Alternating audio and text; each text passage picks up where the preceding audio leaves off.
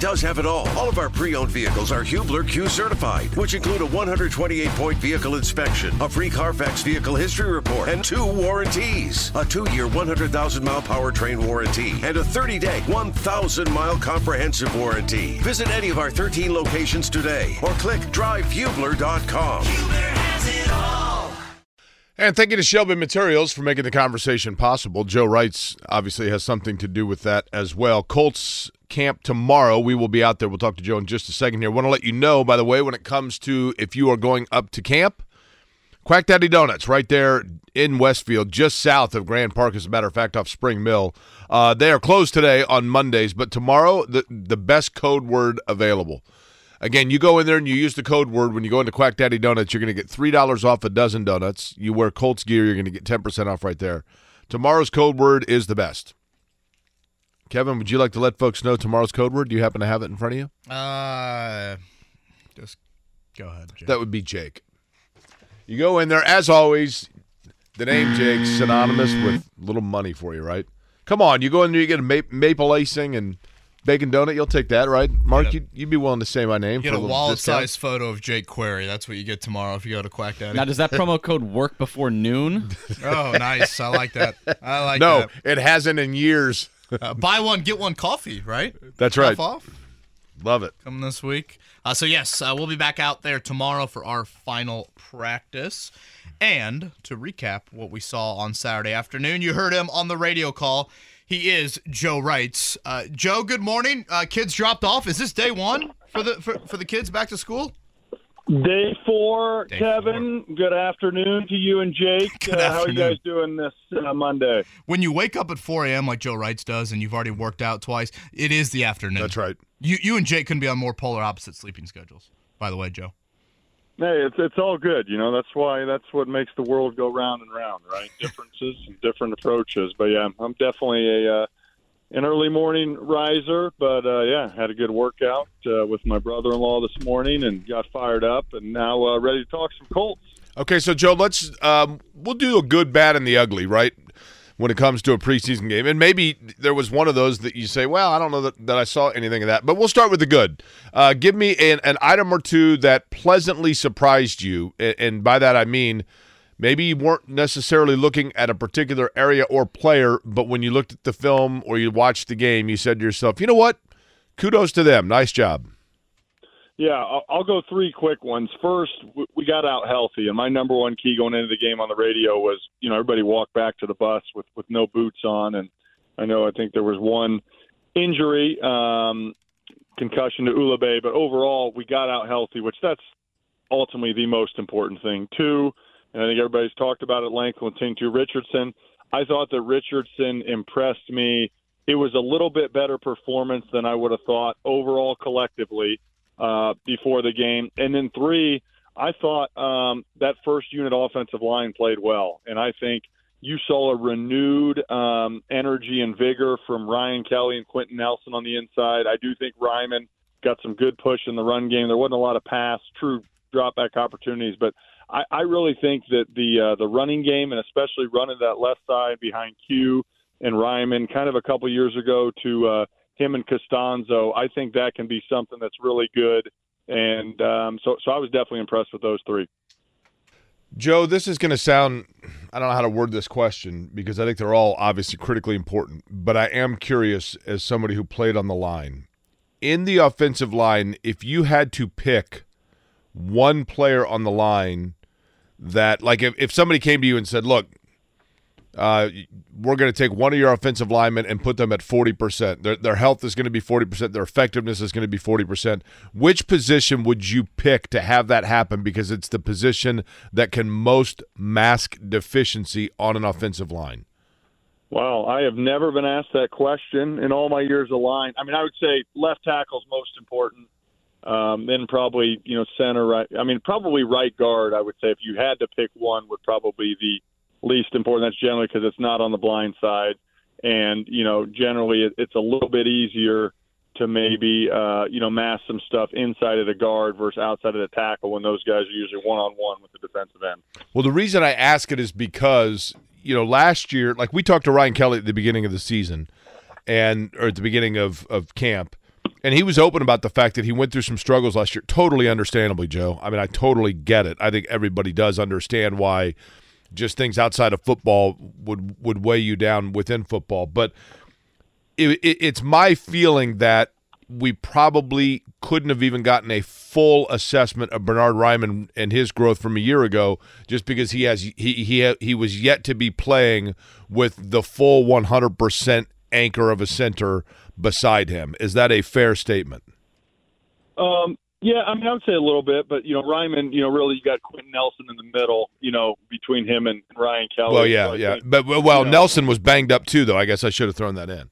Yeah, but I, I think that when you go to Raimann, uh, I thought that while he struggled, I mean, his first game was Thursday night in Denver. We couldn't move the ball. I mean, those guys were getting off on the snap count. I was there watching it live. That, that's just tough sledding for your first game. But I thought the last four to five games, uh, he played some pretty decent football. He played what you would call winning football, good enough to win the game. And so I do think that Raimann um, is going to have a better year. And I think overall, collectively, as a line, you think last year you're playing with a quarterback that can't move in the pocket and you're throwing the ball down the field versus now with Richardson, you know, or Minshew. What kind of offense are we running? You saw hurry up already in the preseason. I love that. You saw different formations. You saw us running zone reads, RPOs, design quarterback runs, quick passes. All those different type of things will definitively help the offensive line and think now you're coming from a position as a lineman when you get to be aggressive – you get a tee off, you get to run the ball more versus hey, we're going to drop back in a seven five step drop. Those are long afternoons, and so just that in itself and Shane's different type of offense and approach, I think is going to be really good. I love seeing the no huddle early, and that was another thing I was impressed with Richardson. I thought he ran the show well, meaning he got guys in and out of the huddle, no pre snap penalties. They did some different no huddle stuff. They huddled. He was pointing out, you know, a couple different things protection wise, which you like to see, and so again, he had the bad interception, and he'll learn over time. Hey, you can't pump fake and and then try to slip one in there. Just throw it out of bounds and sail it high. But overall, uh, I was impressed with him from the QB spot. And Joe Reitz is with the See on the Payless Liquors hotline. You heard him and Matt Taylor on the call on Saturday, and you will hear that duo again coming up Saturday night with the Bears inside of Lucas Oil Stadium.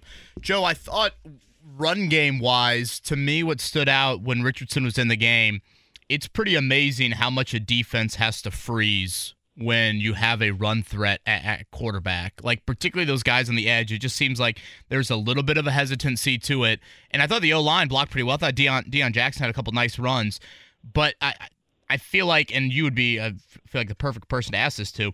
Like just a run threat at quarterback has got to do so much for an offensive line, just like feeling I don't know that they're like a half step quicker in being able to get to their block because again the defense just has to kind of pause for a second thinking there is a dual threat nature back there of yeah we expect him to give it to Jackson or Evan Hull or whoever but if he keeps it we obviously have to account for him as well.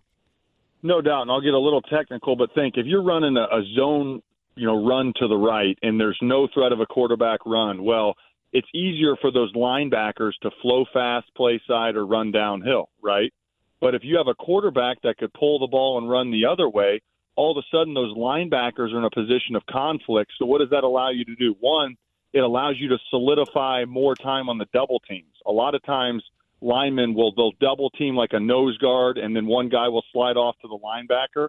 Well, think if the linebacker's shooting the gap, boom, that left guard Quenton's got to come off the block, and now Ryan's one on one with the nose. But now these linebackers that don't quite know which way we're going to go is Richardson going to pull the ball and run the other way, it gives you more time to solidify those double teams, which means more movement, which means moving the line of scrimmage. So that's a small thing, but a really big thing that can help this O line. And again, when I watch Richardson, the biggest thing that stuck out to me watching him live is yes, we know how athletic he is, and we know just the threat of a running quarterback, but it is going to be really hard for one individual defender to bring him down. And what I mean by that is he shook a guy five yards deep in the backfield, turned a five yard loss into a five yard gain. And that was a first round pick who we who, yeah, who he shook yeah. off him. Yeah, who, who's a big dude, by the way. But I just think it it's going to be hard in the open field for one guy to get him down. And there's the threat of a running quarterback. There's the threat of a, a running quarterback type offense, and there's also that combined with the the uber unique skill sets and traits of Richardson.